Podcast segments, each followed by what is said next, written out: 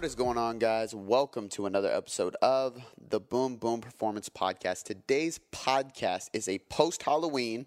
Yes, this is the day after Halloween. I'm going to be completely honest with you guys. I feel like shit. It's unbelievable. I don't know if I'm getting old or I'm not getting old. Let's be honest. okay, I'm getting older. I can feel myself aging, but I don't know if that's it. I think it's the fact that I haven't eaten shitty food in so long, but I literally had three pieces of fun sized candy. I think I had like a little bag of Skittles, I had some Reese's, and I had Milk Duds, which I wasn't a fan of. And I just feel lethargic today. It's weird. Not even like I feel bloated or anything like that, but my mental, I just have such a mental fog. I woke up this morning to do my morning routine, and part of that is usually let me write, let me journal, let me read.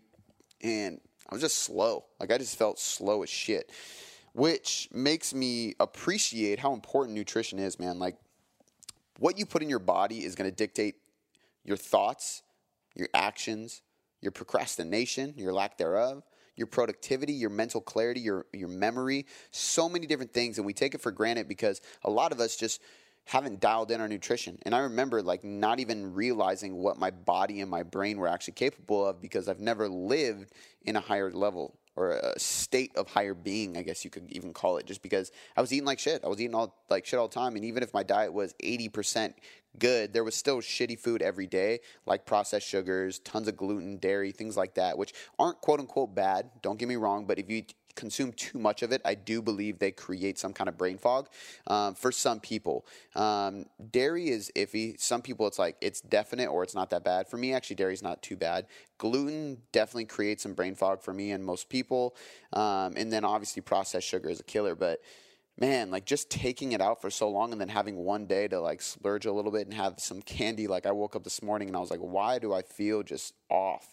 And then I thought about it and I was like, it's that motherfucking candy. So um, I am feeling the Halloween, the post Halloween blues, I guess you could call it. But I don't even know why I went into that. What I wanted to tell you guys is that we are going to do a podcast review. So, this is a competition. This is a contest. As always, I'm going to give something away for free. So, what you guys can do, we're going to pick three people. So, I think it takes a week. So, we're probably going to do this not next Friday, but the Tuesday after on the interview. Be on the lookout because um, I want to give people about three to five days to leave their review, and then I want to give iTunes at least three to five days to actually upload the things because it takes forever for them to actually pop up. So, what you can do is go leave me a five star rating and review. We're going to look at the dates of when these are posted um, and leave us a review. Tell us what you like about the show. Tell us something funny. Tell us something great. Make me smile, make me laugh, make me piss, whatever is on your mind put it in there. Leave me a five star rating review. If you do both of those things, you are in the running for the competition. And we're going to pick the top three reviews that I like best. Um, actually, my team likes best. I'll let all of us review it, and we'll take a vote to make this even playing field so I'm not being biased. And we're going to take the top three, and I'm going to give something away for free. So, what you're going to get is one of my products for free. Now, that could be one of the ebooks, it could be a free coaching call, it could be a free trial in the membership, uh, the elite membership. Who knows what it'll be? We're going to draw out of a hat. We're going to let you pick.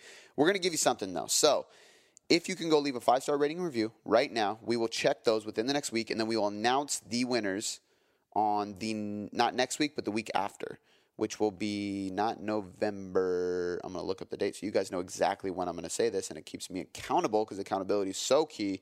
Um, I will announce the winner on November 13th. November 6th is next week. Next week, we have Dr. Becky Campbell coming on the show. You guys are really going to enjoy that podcast, all about the thyroid. Unbelievable show. Um, and then on the 13th, we'll have our next guest, interview on the show. And on that intro, I will announce the winners of this contest, this podcast review.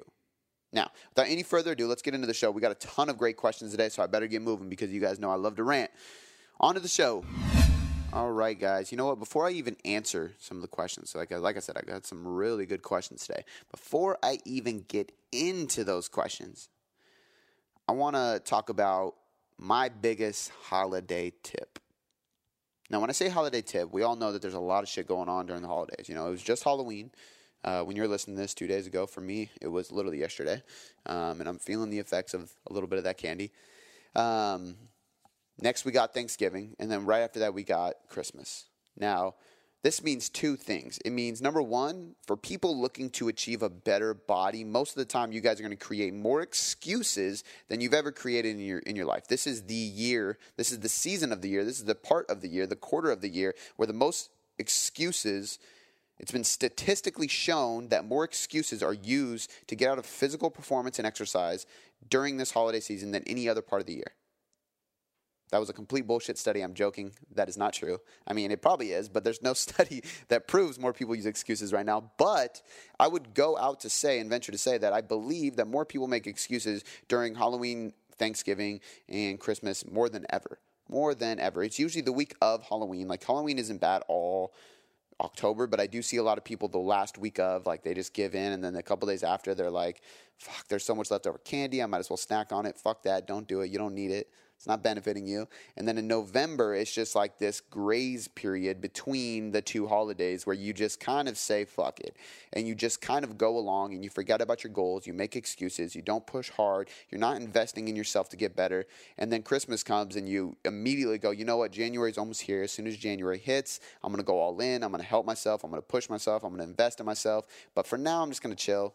You know, it's holidays. There's good food. There's good people. Sit by the fire, chill, drink hot cocoa. And the truth is, is that's going to make New Year's even worse. The reality is, and this is not even just for fat loss, this is not just for changing your physique or improving your performance because you're committing to the gym. This is for anybody in business as well. This is for anybody in life. Because when you take the bench and you sit on the bench and you sit back and you watch things happen that are non-productive for your body. You're watching things happen non-productively for your brain and for your business or for your productivity for your relationships for everything. How you act in one way is how you act with everything right? Just like that old saying like how you what you do when no one's watching defines who you are as a person. It's the same exact thing. It carries over into every part of your life. How you act with your body if you were lazy with your body, you're going to be lazy in every other area of your life. If you work hard, if you're committed, if you're determined, if you're self disciplined with your body, you're going to be all of those things in every other area of your life, which is why I think I always say your body is the fastest path to power because if you change your body, you change everything else in your life. And if we're in this period of time in the year where we just automatically want to create excuses and not do the work, we are going to slowly let that trickle into every other area of our life. Plain and simple. And what we need to think about is committing now and not waiting any longer. Because the longer you wait, which by that I mean as you wait for New Year's to happen, because let's be real, like that's what people do, it becomes December and we kind of just say, you know what, I'm going to take it easy until January's here and I'm going to go all in. I'm going to buy a gym membership, hire a coach, buy this new program, whatever it may be. And that's great. If January comes and you decide to invest in yourself, more power to you. And I encourage that because I want everybody to do that. But why are you waiting? I'm 99% sure there's not a financial difference between you right now and in January that is going to set you apart from investing in yourself. Because it costs money, let's be honest. Whether you want to start meal prepping, you got to go grocery shopping for better food. Whether you want to buy some kind of nutrition plan, whether you want to buy a nutrition coach for the time being, whether you want to buy a trainer, whether you want to join my membership site, whether you want to buy an ebook that's going to give you a training program like one of mine or like some of the other coaches that I work with in the industry, no matter what, it's probably going to be a financial thing. You can't use that as an excuse though. There's something you can commit to. I was talking about this with somebody. They're probably going to know I was talking about that. We were talking about this, and I was like, man, if you sacrifice nine Starbucks per month, you have more than enough money to invest in something that will allow you to change your body dramatically and teach you the process of doing so, allow you to become more educated in the system. Nine Starbucks, nine coffees. Is changing your body, therefore changing your life, worth nine fucking coffees? I think so. And if you don't drink coffee, that's six kombuchas right? Like there's there's a plenty of things that you buy in your day-to-day life that you don't really need that you can afford to spend on something. But again, my point is is the longer you wait in this time period, right? If we're waiting from November till January, that's 2 months. That's 60 to 61 days if you're including today or not. 61 days that you're going to reverse habits. Bring yourself further away from making changes. Make those positive habits even harder to ingrain. make those lifestyle changes that you'll have to make in January way more stressful, way harder, and you're taking the simplification out of everything. You're literally making it harder on yourself.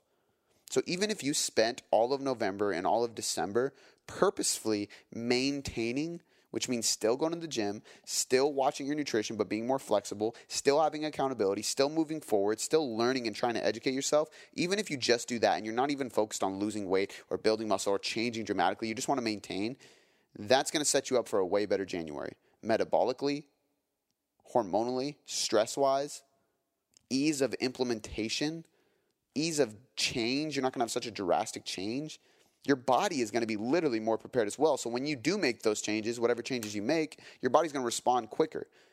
If you're lazy for the next 60 days, your body is going to be stubborn as hell because for the last 60 days you've been just destroying it, being lazy and not doing the work. And again, if you're a business owner, if you're somebody who wants to be productive, you want to create content, you want to do anything, these things that you do to your body dramatically influence the way that your business runs, the way that you create content, the energy you bring into your family, your relationships, your friends, your day to day life, your mindset when you wake up and you go through the motions, or pushing through better motions instead of just going through the motions. All these things are dramatically increased and improved when you take care of your body. So my holiday tip is just stop fucking waiting. Why wait? What's the point of waiting? Waiting does you no good. Waiting creates further procrastination, further difficulty, and further stress. It makes everything harder. There's no reason to wait on anything. Doesn't mean you can't enjoy the holidays. I'm going to go all in on the holiday. Christmas Eve is the crab feast. My grandma makes homemade shortbread cookies, pumpkin pie, and we eat crab and drink wine and I'm not going to track a damn macro because that's the day. But guess what? That crab feast is Christmas Eve.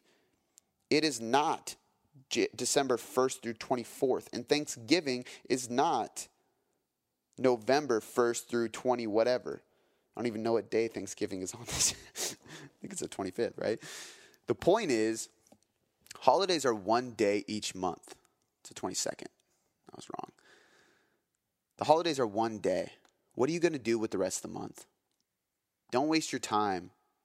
Don't make the holiday more difficult on you. Don't make New Year's even more difficult on you. Just commit. I made a post on Instagram that was really popular, actually. Um, it's funny that the simple ones are always the, the really popular ones, but I think it hit home with a lot of people. There's no macro ratio or dietary adjustment that can fix a lack of consistency. Think about that. There is nothing that will replace consistency. And if you don't cons- get consistent right now, if you don't commit to consistency while you have the time, before these holidays come, before the New Year's come, those adjustments that you make on New Year's are going to be irrelevant. Or the adjustments you make on New Year's are going to make a change, don't get me wrong, but the change is going to bring you back to the norm. Don't set yourself back right now so when you get to the new year, any adjustment just brings you back to your normal ma- maintenance. It's not the goal. Be at maintenance so when you make adjustments New Year's, you go, go further. Maintenance is something funny too. I think a lot of people forget how important maintenance phases are. They think like they have to be progressing all the time, right? Like I have to be building muscle. I have to be losing fat. I have to be dieting. I have to be creating a cut it's not the case. There should be periods of time where you're maintaining. Right now, my, my whole goal is maintaining. All last month, all this month, all next month, I'm just trying to maintain. Do I want to see numbers in the gym go up? Absolutely. Do I care about my body measurements? No. Do I want to gain weight or lose weight? No. I'm trying to maintain. That's healthy. It's periodization of your nutrition. It's important. All right, I could probably rant on this forever, so I should probably start answering the questions now. But my big point there, guys, is simple look across the board in your life. This is like the assignment of that. And I always like to give an actionable takeaway. And I do this on my mentor calls as well. Like when you're when we're talking about these things, we're having revelations, we're reviewing, we're thinking about different concepts. When you're listening to me speak my mind on a topic where I see hundreds of people going through this, talk to hundreds of people on my emails, on my Instagram, on Facebook, on all these different places. And I give them advice on how to move forward, how to stay consistent, so on and so forth The answer is get consistent. Commit to consistency right now. Don't commit to a deficit. Don't commit to a muscle gain program. Don't commit to anything that is going to, or any one result, I should say. Commit to consistency. So pick the one to 10 habits. I mean, everybody's different. Pick the one to 10 habits that are going to help push you towards the goal you have, whether that be fat loss, maintenance, or building muscle. And then just get consistent with the easiest ones. Once you feel so comfortable being consistent that it's not even a question anymore, at that point, then you can add in more habits. Then you can push forward. Then you can keep going. Commit to six months, not 30 days. It's simple, guys. What to do to drastically change your body is simple. It's not easy, but it's simple.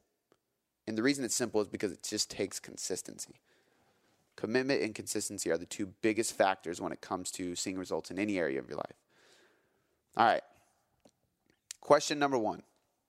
This is going to be a deep one. Better take a drink of coffee for this. Myra Bellum from Instagram. Metabolic damage. What is it? What causes it? Examples.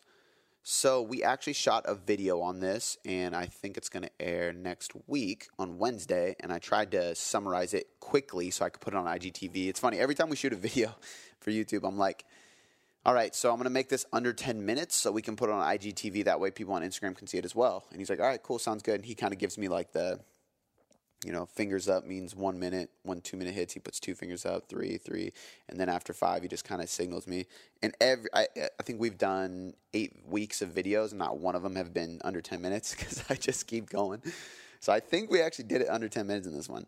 But metabolic damage is simple. So metabolic damage is the process of your metabolism adapting to a lower caloric set point. If you, I mean, if you technically think about it, metabolic I don't like the word metabolic damage, so I'm thinking of metabolic adaptation. Metabolic damage, quote unquote, isn't a real thing. Um, I mean, depending on who you're talking to, I guess, but it's kind of been debunked because technically that's why um, you know recovery diets and reverse diets have been created because you can take yourself out of metabolic damage. Metabolic damage is like would imply that you wrecked your hormones, you wrecked your metabolism, and it can never be fixed. But we know, even though it might take a long time, it might take a lot of work metabolisms can be recovered, they can be reversed, they can be improved and, and, get out of that hole that they've been dug into. So, metabolic damage might not be the best term.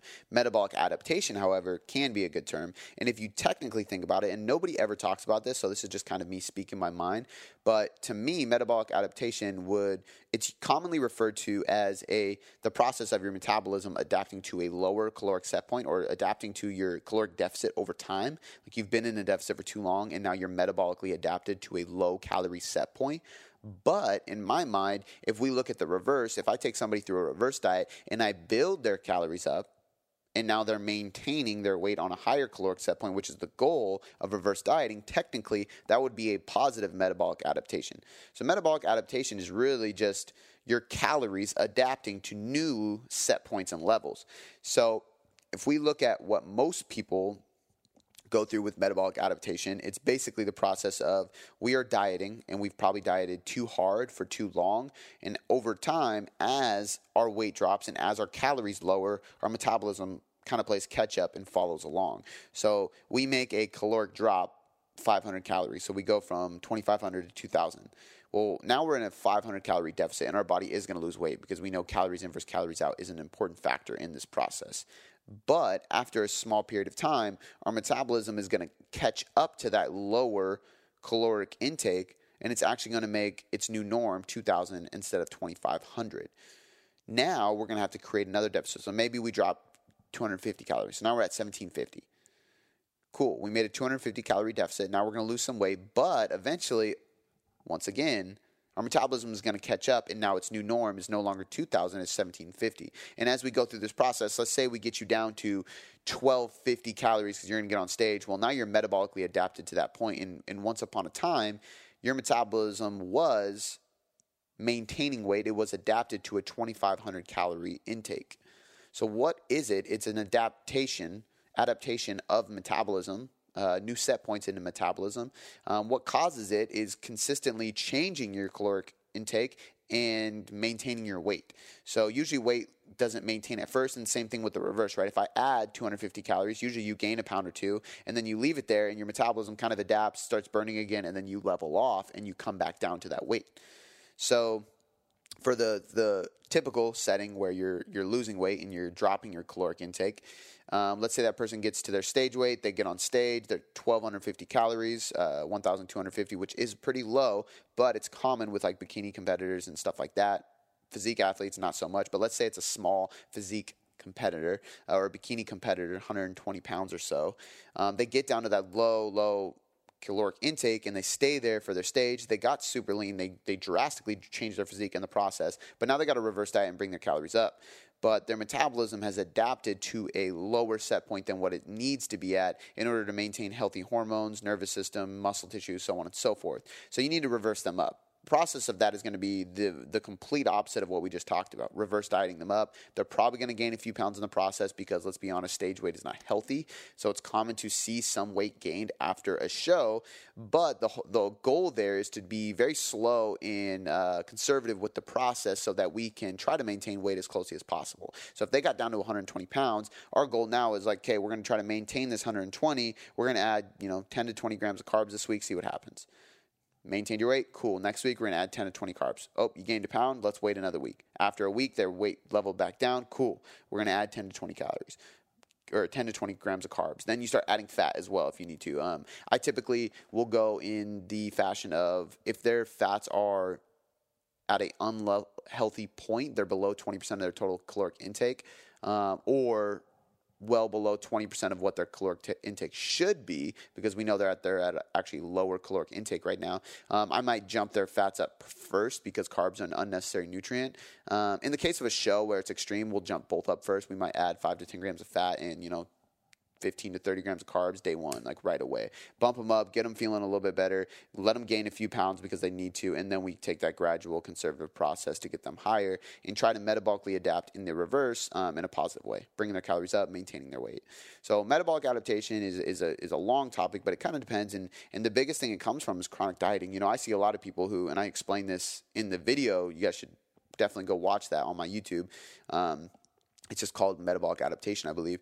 But basically, I, I described the person who will drop calories down to cut, they will lose 30 pounds, but they'll keep their calories low and try to maintain that. So what happens is they might be at 2,000 calories, they drop to 1,500, they lose the weight they wanted to, but they never reverse dieted. This is the worst case of metabolic adaptation because now we're in this point where we've lowered our caloric intake, we have dropped the weight, but we never reverse dieted out of that. So we're still not at a healthy caloric intake. We're at a healthy weight now, but we might be at too low of calories to maintain optimal hormonal and nervous system function. So let's say they come to me six months later and they're like, hey, you know, I lost 30 pounds like I wanted to. Um, I still feel like I have a few pounds to lose, and I, I, I, took a break from really pushing, and now I'm ready to get after again, but I, my weight just won't budge. And I'm like, okay, cool.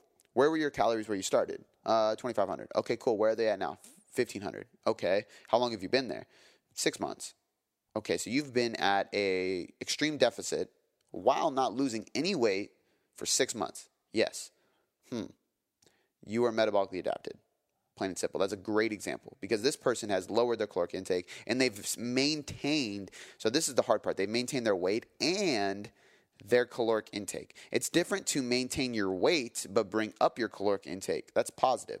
But to maintain your weight and maintain a low caloric intake means that you're pushing metabolic adaptation further and further along, meaning I'm constantly staying in that, I'm ingraining that. It's just like fat.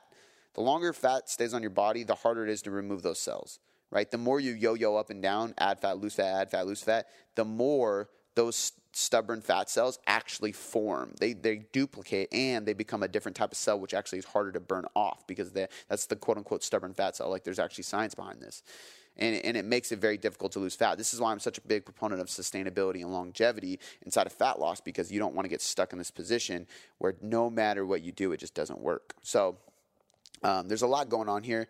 Overall, I would say that um, metabolic adaptation is simply the process of your your metabolism adapting to a lower caloric set point, um, which you don't want to have happen, and that happens from chronic dieting. Sarah J. Wilhelmi from Facebook If someone has n- no food allergies or any adverse reactions to food but maintains high levels of inflammation due to high stress work environment, what foods do you recommend for achieving fat loss results, addressing high cortisol levels and sporadic eating behaviors? Hmm.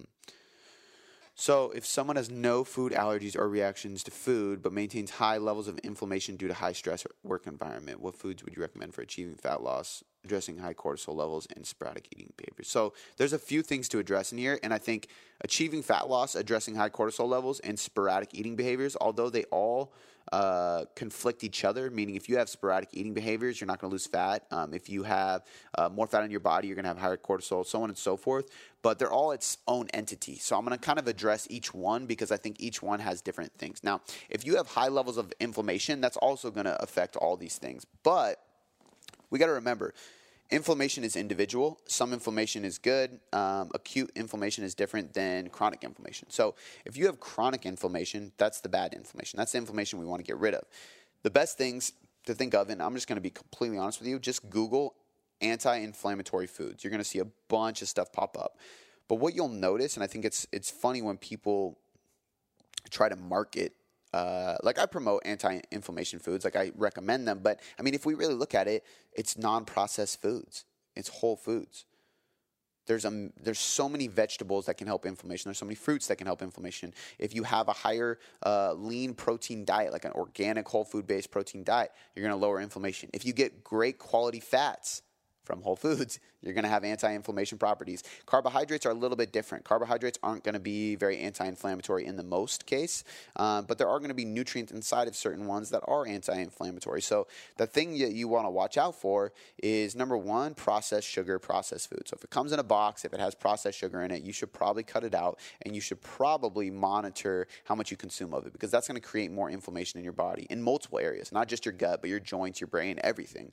Um, alcohol is going to be a big big an inflammatory food. So if you're if you're drinking more than once a week, I would probably cut it back to once a week, or maybe even take a few weeks off and see how you feel without any drinks.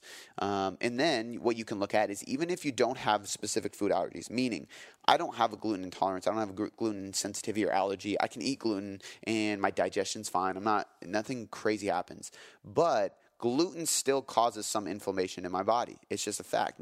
It does with most people from, from what most studies show. And what most people, I shouldn't say what most, most studies show. Um, I think that's wrong. I think all studies can be debunked either way, but there's a lot of studies that allude to or have been interpreted by other scientists that show that, or, or that lead us to believe, I should say, that I don't want to give any absolutes because absolutes are never the case. Um, that gluten might not be good for most people, right? Some people don't really notice much, and other people do notice inflammation, but there's always some kind of inflammation. It Could be in your gut, could be in your joints, could be in your brain. I personally notice that I feel, I don't, it's hard for me to notice that I feel like shit if I eat gluten. Like I don't notice like oh my joints hurt or anything. But if I take gluten out for a week, I notice my workouts get better. I notice my product- productivity is better. It's subtle, but by the end of the week, I'm like, oh shit, this was a really good week. I wonder if that's connected. It's kind of one of those things. So maybe you do want to look at, you know what, I'm going to avoid soy and gluten and maybe dairy for a little bit and just see how much better I feel um, just to help that. Sporadic eating behaviors, that's going to be directly linked to stress. So if you have a high stress work environment and you can't remove yourself from that situation, you need to practice other stress management modalities to make sure that every other area of your life is low stress so that you can cope and have a higher stress capacity. I think that's the problem with where most people kind of screw up is they think like I can't remove this stress, so I'm screwed. No, you're not screwed, and you don't need to ne- necessarily remove the stress. You need to build your stress capacity. See, my capacity to handle stress is a lot higher than most. I can do more work and not get burnt out. I can train harder and not get burnt out. I've built up my capacity. It wasn't always like that, but I've slowly, it's like a progressive overload. Progressive overload your stress levels. And I know that sounds crazy because we all want to balance stress, manage stress. Well, the, the reality is, is that's your job, right? You can't quit your job because you're stressed out. And that's how most people listening to this are. You have a family, you have a business, you have a job, you have eh, goals for your body. You are going to create stress. So instead of trying to remove your stress and balance and woosah and meditate all the time, we need to look at just having a higher stress capacity. And you know what? Meditation is going to help that quite a bit. So I don't want to say like, oh, that's woo woo because I meditate too. But journaling, positive focus, meditation, right? Nutrition, removing those anti-inflammatory foods, remo- like not being in a, a, super big caloric deficit or surplus, not drinking alcohol, getting plenty of sleep, all these things that help you manage stress in other areas of your life better are going to help you not feel like you're so stressed. So you don't necessarily need to remove the stress, you need to manage stress better or build your capacity. And the way the best way to do that is work on mindful practices, do something for yourself every week, get enough sleep, create a good nutrition plan and have a smart training program. I see so many people that go they don't train enough or they train way too fucking hard all the time. There needs to be a balance of volume, intensity, and frequency that actually makes sense for your body. And you need to wave load the central nervous system stimulants throughout the week. That's why in my programming inside the Boom Boom Elite, eh, same shameless plug, most of the time we see this elevation of sympathetic nervous system dominance and then a big drop and then we elevate the parasympathetic response to training so we're kind of wave loading up and down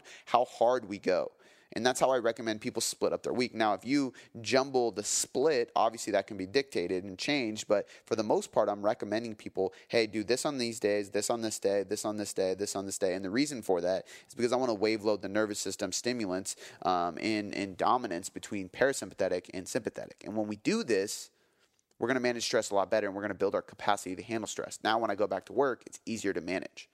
Food plays a big role in that too.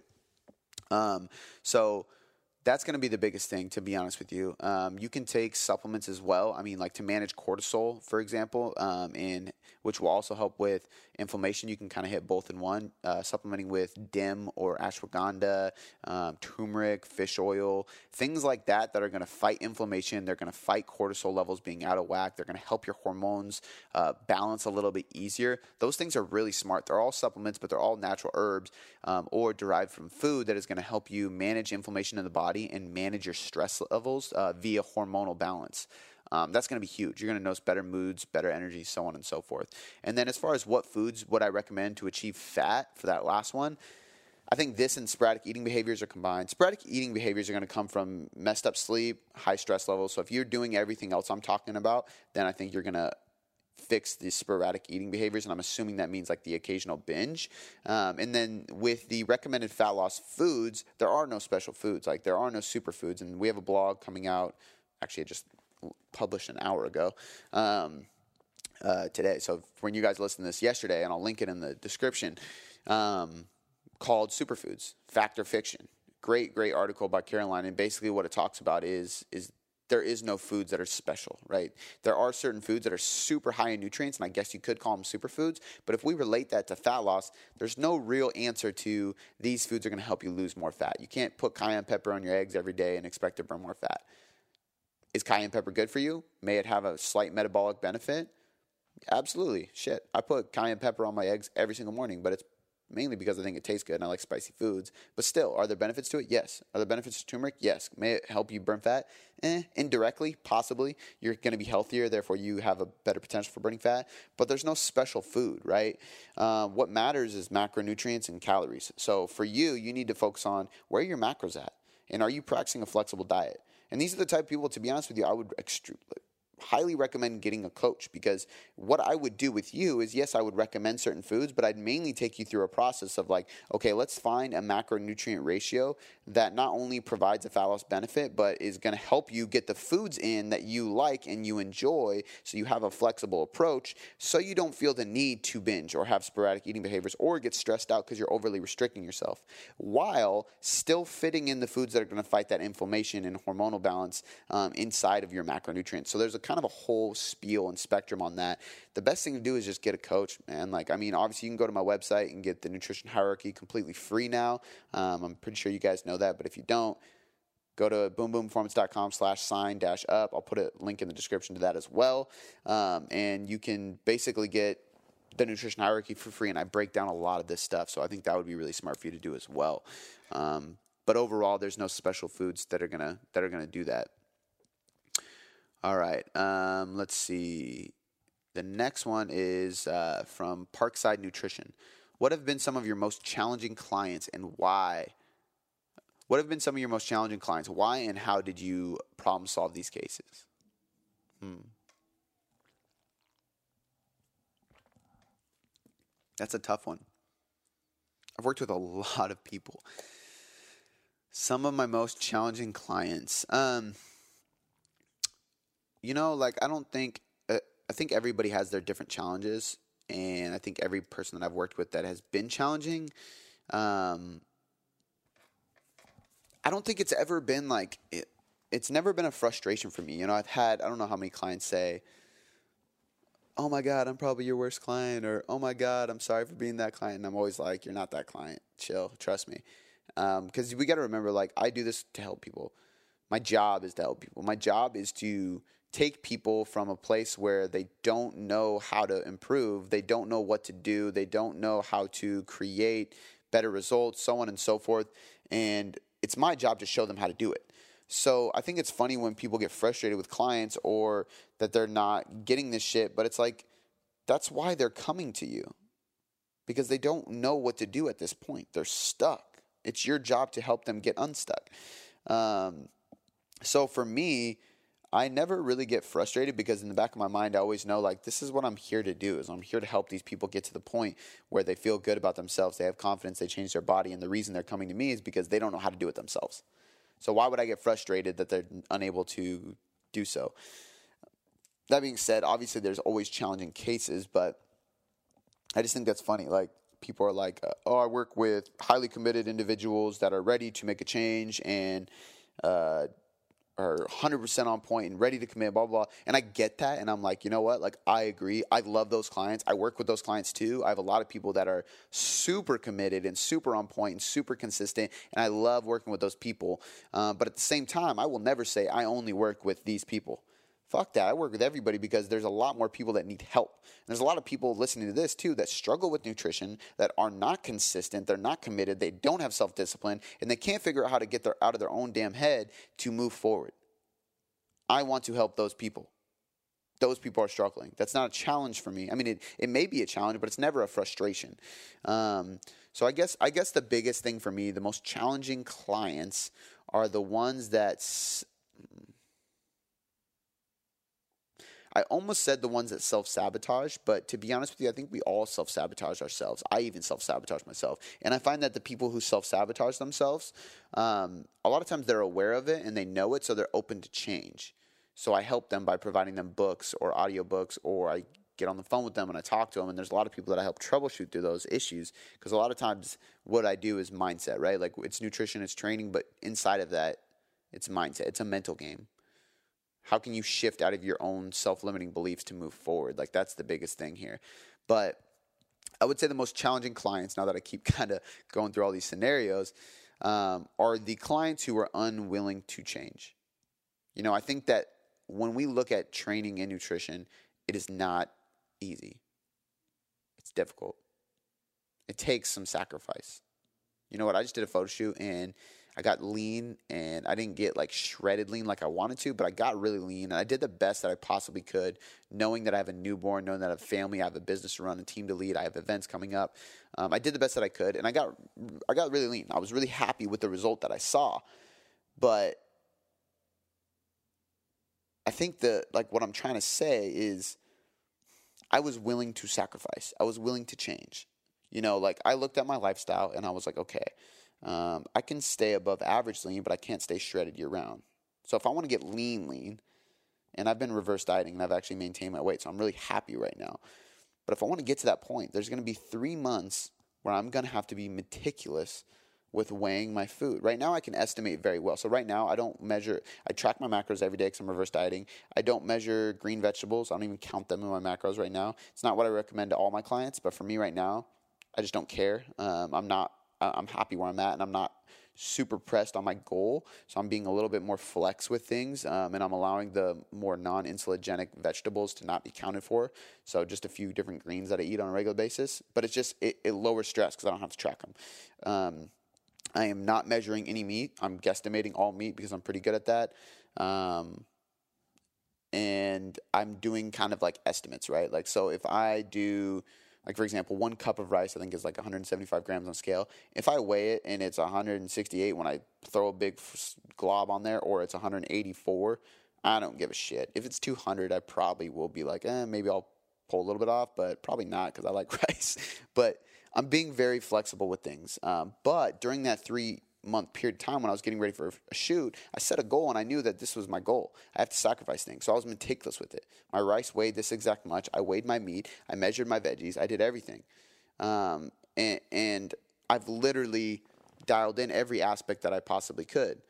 I committed to waking up early and doing cardio. I committed to a specific training plan. I committed to everything I needed to do, and that meant I had to sacrifice some things. I couldn't drink alcohol as much. I couldn't eat Halo top and shit on a random Wednesday and fit it in my macros as easily because I was really dialed in with nutrient timing and stuff like that. So I think for me, the most challenging clients are the clients that are not willing to change. They want a result, but they're not willing to change. And that example I just gave is an extreme example. And what I mean by that is I was already kind of lean and I wanted to get really lean, which means that I have to go to the extreme. So I have a lot of clients that, you know what, like for them to get really lean, it's like, okay, we got to track macros. You know, we got to start recording food on a on an app because we got to see where you're at and we got to make the right adjustments to move you forward. And they're not even willing to do that. That's a frustrating thing for me because it's like if we're going to make a change, we have to be willing to do the actions necessary to create that change. I know you want this, but you have to tap into that motivation. You have to tap into that discipline. You have to tap into sacrificing some things so you can accomplish what you want. So it's not really a frustration, it's a challenge, and I keep pushing on it and I never give up because I'm just like, let's go, let's go, let's go. I know it's in you, and a lot of times it takes a lot of poking, a lot of pressing, and a lot of accountability to finally get someone to shift. I've had clients for six months that didn't make any progress because they just would not change. This doesn't happen very often because most people hire me and we, we can make changes and we do it in a very easy way. And, and people who work with me know that I'm usually not somebody that just slaps down a bunch of instructions and say do this. Like i'm usually like what do you feel about this? How do you think you would adhere to this? Like we go back and forth. I communicate with my clients because i want them to understand that this is a process. You have to be okay with and believe in the adjustment that i'm making in order for you to actually stick with it. Therefore i'm going to communicate with you before we make any adjustment but I've had clients where I take a very easy route, even like, hey, I just, the first step, we're just gonna drink more water. Second step, we're gonna take fish oil. Like very basic shit, and they just won't change. They can't get out of their lifestyle. It is what it is. They want it. That's why they're hiring me. That's why they pay me, and that's why they invest in me. And they invest in themselves. And months will go by and they won't make a single change. And then all of a sudden, out of nowhere, everything shifts. They finally get it they master the habit, they master the next one, they stack them, and they're doing this habit stacks until they master tons of habits that are going to change their body, and they start seeing progress. And they're like, "Man, it took me six months, but now I'm I'm a whole new person." And I'm like, "Who cares? It doesn't matter how long it takes you, as long as it takes you, as long as you make the change." So that was a long-winded answer for a simple question, but I think the most challenging clients, uh, most challenging people in general that I talk to, I think would just be like if you want to see a change, you need to be willing to make that change. And that's the biggest challenge I see. Descus Strength from Instagram. How do you know the difference between muscle slash mental fatigue and adrenal fatigue for a strength athlete or athlete in general? So, I mean, it really comes down to biofeedback, right? Like, I think like muscle and mental fatigue are going to be two different things as well. I think that if if you're muscular fatigue, you're gonna have DOMS, right? You're gonna have muscle damage. You're gonna feel soreness. It's pretty obvious. Like how hey, how do you feel mentally? Man, I'm motivated. I'm fired up, but fuck, dude, I can't even sit down. My glutes hurt so bad. That's muscle fatigue. It's very very easy to to, to point that out because your muscles are just taxed. Um, mental fatigue. Your mood changes. You're just kind of down. You don't really feel like going to the gym. You're snappy. You're irritated quite often um, emotional, things like that. Your motivation is low. This is why I have clients rate uh, motivation on a daily basis. On a scale of one to five, where's your motivation? If, if it's dipping below three on a regular basis, then we know you probably need to deload. You might be uh, fatigued from a mental, which really is a nervous system uh, perspective, um, and that's going to be a big sign. The other things for adrenals specifically with a strength athlete, but really with anybody in general, um, is going to be hormonal. So again, mood swings, um, but tiredness. Like if you're kind of tired and wired, your cortisol levels are all out of whack. You're falling asleep. You're you can't like you're. I mean, I think it depends. Sometimes it's tired and wired where like you're tired and you go to bed, you can't fall asleep. But then other times it's like you it hits like 6 p.m. and you're done, you're toast, you're just tired, you want to go to bed and you fall asleep.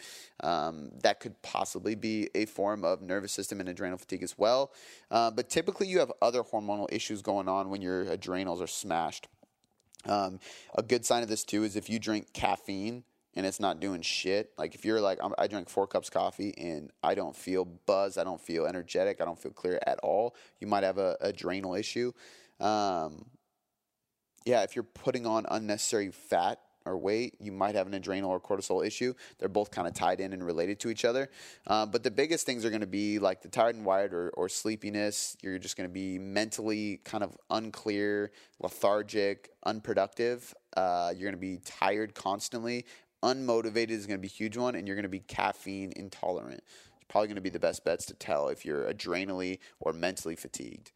And the mental fatigue can come from just uh, it doesn't even necessarily mean you're mentally fatigued. I know people like I've had clients that they're like, you know what, like my, I'm not sore, I can train hard, but it's hard for me to get in the zone. I'm just not fired up about this right now. And I'm like, okay, we need to a reevaluate your goals. Maybe we need to get away from tracking macros and just be intuitive for a little bit. Just give your body a break, your mind a break, so on and so forth. Kind of lower your stress levels and lower your quote unquote to dos, like all the things we're doing to accommodate this and make this better. Um, so it just kind of depends. Grant Kale Best uses for Halloween candy, leftover Halloween candy. Throw that shit away. it doesn't do us any good. Um, I think it depends. Like, if you want me to give like a flexible dieting answer, I could say like you know save some of the candy for pre-workout fuel. You know, like it does work. Like I've had uh, you know Starburst or Skittles or Sour Patch Kids right before a workout, and it gives you a little sugar, gives you a little rush.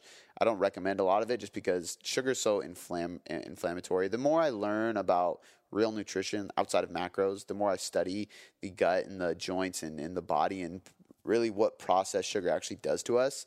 Um, over the years, I've just realized that it's just it's just not worth it. And I think that's the best way to avoid like binges or avoid eating a bunch of it is like if you learn about what it really does to your body and, and it there's actually studies that show it shortens your lifespan because like you can you can measure the telomere length of people's uh, on people and and see that it shortens your lifespan based on I think it's the length of your telomeres or how many telomeres you have. You have got to check out Dr. Rhonda Patrick for that one. She she goes in depth on that on Joe Rogan's podcast, but it's just not good for you, man. It just creates so much inflammation in your body. It's not something I would want to put in my body, and because of that, like it's easy for me to stay away from. I mean, shit, like like I said last night, I ate a little tiny, like size of a Hershey's Kiss, but a little tiny Reese's, and then I had a uh, a little fun size Snickers. I opened up a milk dud thing. I ate one little tiny, tiny milk dud. I was like, no, I'm done with this, and I was cool. Like, and today we have a, still a whole bowl full of candy left, and honestly, I'm not gonna touch it. It's just not. It doesn't make me feel good. It creates inflammation, and I would say throw it away because most of the time people feel bad, like, oh, you know, there's people starving around the world. You're gonna throw away shit. Yeah, I'm gonna throw that shit away. It's, it doesn't serve us any good. I mean, I guess that's calories, so it would help people who are starving. Yeah, but I'm just not a fan of candy, man. It's just not. It's not. It doesn't do anything good for us. We'll squat for pizza. But again, Grant, just to be clear, like flexible dieting approach, if you want to have a piece of candy once a day and it's like a little fun size thing and you fit in your macros, it's not going to affect your, your body composition too much. So go for it. We'll squat for pizza. Intuitive eating, how to start, how slash when to transition, habits to create, and how to create them.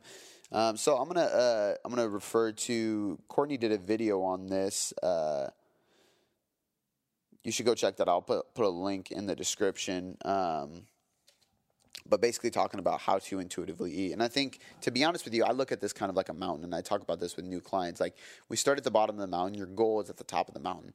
Well, on our way to that goal, we're to have to implement calories and then protein and then full on macro spectrum or full macros from the beginning, depending on how you can handle the uh, adherence behind that task itself.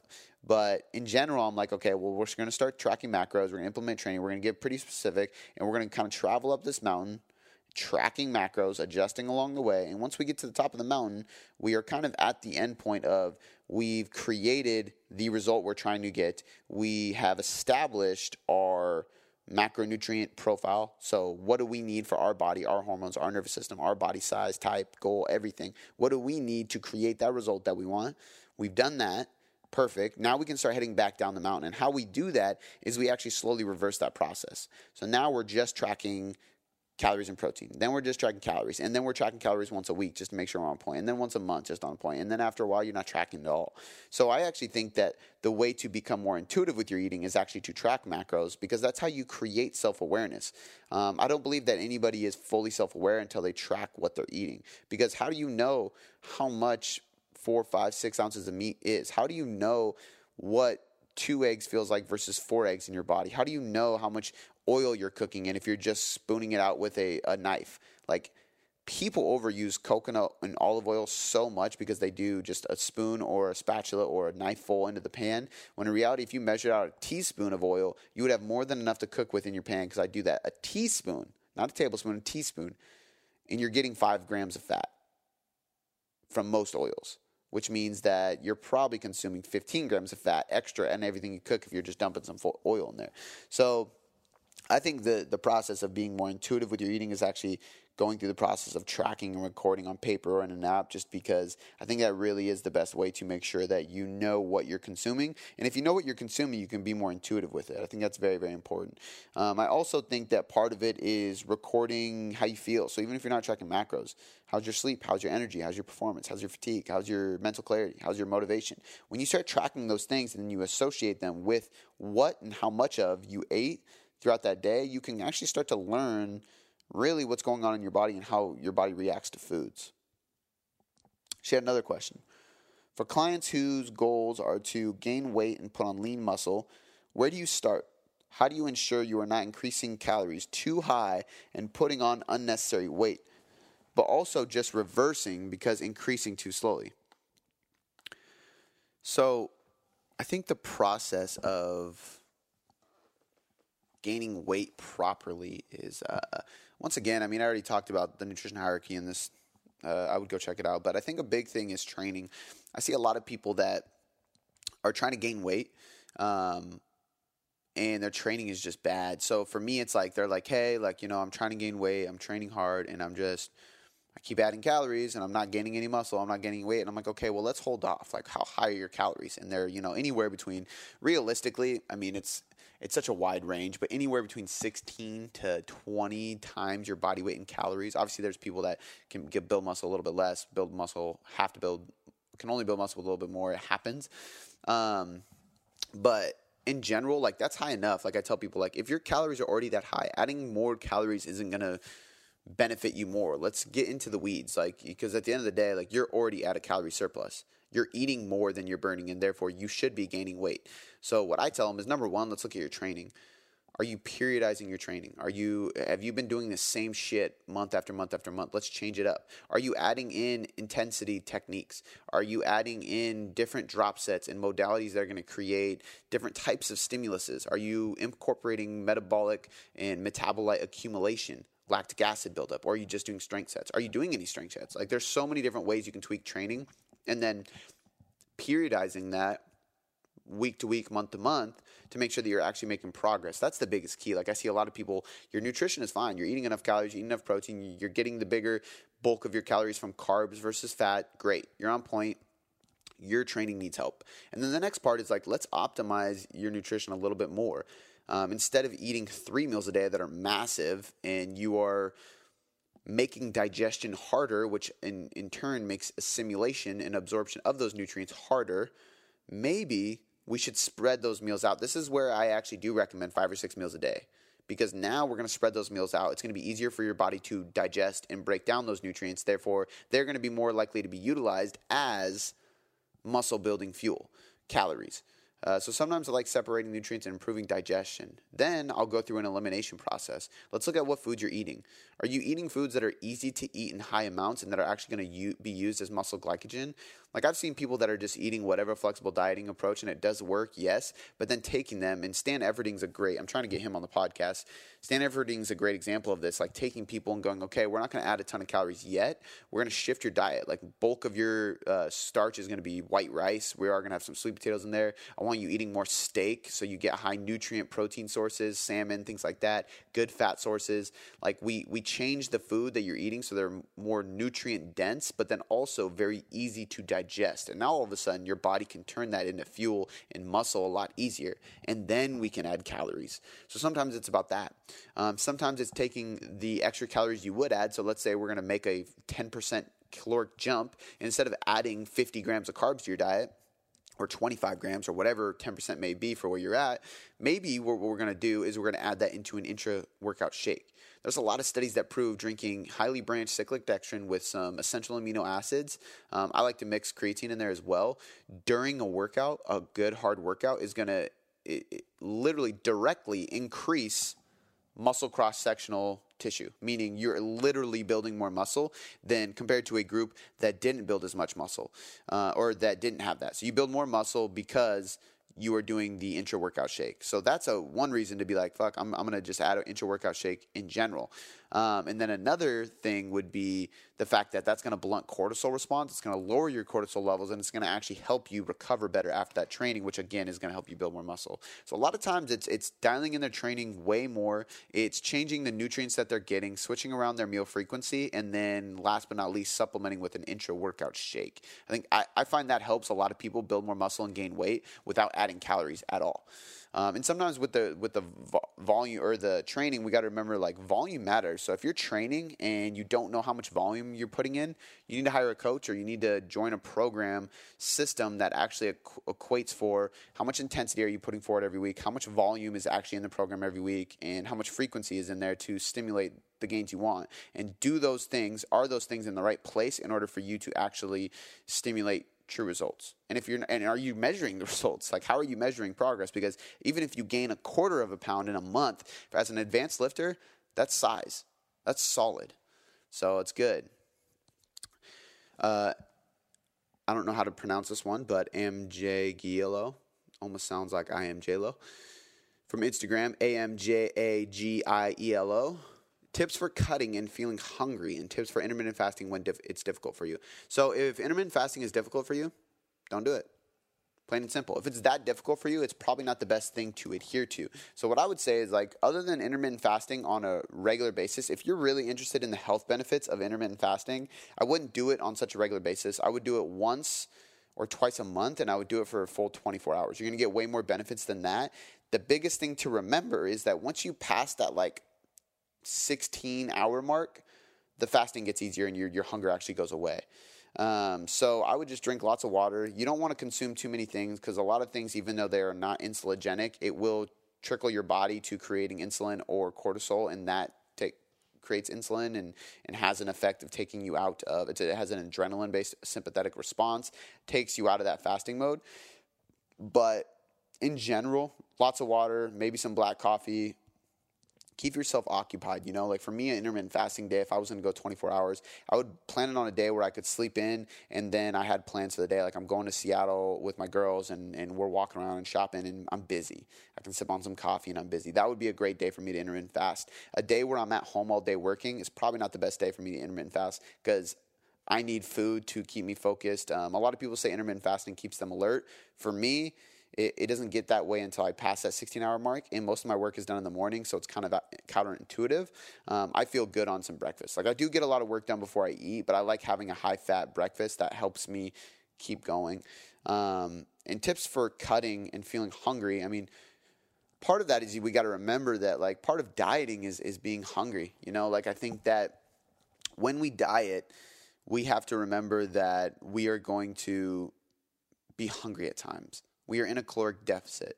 So our hunger response is telling us to eat. We have to ignore that and keep pushing through. So part of my my tip is just stay strong, create discipline. Remember that this is just part of it. Um, and then my other part uh, tip is going to be, you know what, like drink lots of water again. Have some coffee in the morning. It's going to blunt your your hunger response and then focus on foods that are more voluminous so for me when i'm cutting it's like oh let me have like a huge salad for dinner where i just have literally like a whole bag or like couple heads of lettuce. Like I literally cut up so much lettuce, put a ton of uh, chicken on it, maybe like one or two slices of bacon, few black olives cut in half, um, some like low fat, low calorie yogurt based dressing. Um, and then like maybe cherry tomatoes. So like I look at the salad and I'm like, it's it's fucking huge, but the calories aren't very high because I only had one or two slices of bacon. I didn't use many olives and I cut them in half so I can spread them apart. Tomatoes are low lettuce is low, the dressing is low. So it's only like, you know, 500 calories or less, and it's a massive dinner that fills me up.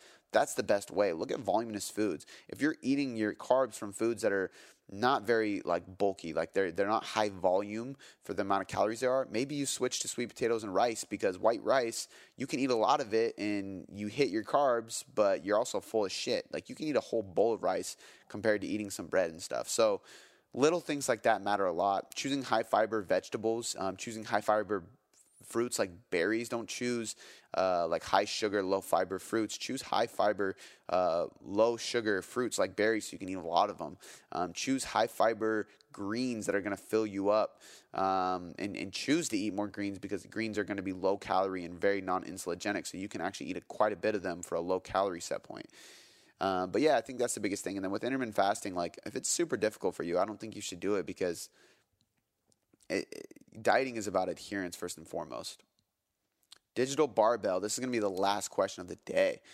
Favorite Seinfeld episode? This one's tough. Um, I really don't know, to be honest with you. I've been thinking about this. And if anybody is listening, follows me on Instagram, which most of you I'm sure do, you know that I'm a big Seinfeld fan. It's something, it's just like mindless TV that we watch. Um, I love it. It was funny, we were watching, we because we've just been rewatching everything. So obviously I've seen pretty much all of them when I was growing up. Actually, my, my dad used to watch all the time. But we were watching the hundredth episode, and there was like a they just did a montage, but in between the montage, they had this clip, and it was basically. Um, actually, it might have been a part of the montage, and this was a funny episode where they did. Um, George had an idea for a TV show about nothing, and it was basically just making fun of Seinfeld being about nothing. So it was funny because it was like I have this idea for a show, and it's about nothing. They don't do anything nothing at all. And everybody thought he was stupid for it, and it was it was just hilarious because it's like, well, that's I'm literally watching the show, and it's about fucking nothing. but my favorite episode from Seinfeld is that's really tough. I, I, go back and forth. I love the man hands one where he dates the girl and she's like cracking the cat crab, and she has these man hands. Um, I love the one. Um, I just watched it the other night. The hot tub one where Kramer gets a hot tub in his uh, his house, which is hilarious, and the heater breaks. That was a funny one. Um, I love the episode where Jerry gets a jacket from that really I can't remember his name that really annoying guy who all he wants in return for the jacket is for Jerry to take him to dinner and then he takes him to dinner and he gets a soup but a soup doesn't count as a dinner because it's just a soup it's more of an appetizer so Jerry has to take him to lunch and then he gets a soup and a half sandwich but it wasn't even a sandwich it was like a piece of toast with spread on it so it didn't count as a full meal and this dude's like trying to milk dinner with him. Hilarious uh, getting a free meal from him that was a funny one. Um, I just love Seinfeld because it's it's literally about like the funniest day to day situations, and it's always connected. Like George always does something to somebody else that somehow at the end of the story affects everybody else and fucks up their day or their loses their job, so on and so forth. Like it's hilarious. It's always connected, always random weird shit. But if I had to choose one episode, I don't think I could. I, honestly, it's like there's so many funny episodes. I don't think I can choose one episode. But one, the first one that comes to mind is the man hand episode. I think that one's hilarious. Um, so I'm gonna have to go with my favorite Seinfeld episode is when Jerry dates the girl with the man hands.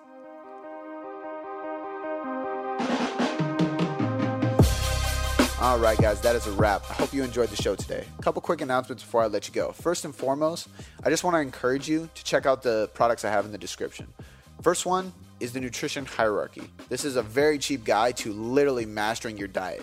That's why it's called the all inclusive guide to mastering your diet. It's going to teach you exactly what and how to manage your calories, your macros, your meal timing, your supplements, your micronutrients, literally everything you need to know about dieting and nutrition and how to change your body composition through nutrition is included in this book. Not just to get your results, but to actually teach you how to get those results along the way. The next thing is going to be functional muscle, which is my first and right now my biggest product out there. This is the program that is based on years and years and years of functional training with tons of clients. So, whether your goal is strength, fat loss, or muscle gain, you should be strength training towards these goals while prioritizing functional movement patterns to make sure that you are avoiding any injuries along the way. That's exactly what this program does, and it's great because it guides you through the process, it changes throughout the process, and it gives you demonstrations and explanations about everything you're doing so you never get confused and you always have a solution. You also get access into the Boom Boom Performance Podcast Forum. And that is the only way into the forum, and that's where you can ask me literally anything about anything, and I will help guide you through the process. Last thing I want to mention, guys, is if you could leave me a five star rating and review, that would be fantastic because it literally is one of the biggest and best ways for me to grow in the iTunes charts. Oh, yeah, and real quick, if you're not subscribed, hit the damn subscribe button because I constantly bust out content for you guys and I spend a lot of time and effort making sure that you guys can get better results for free by simply listening to this podcast. All right, guys, I'll catch you next time.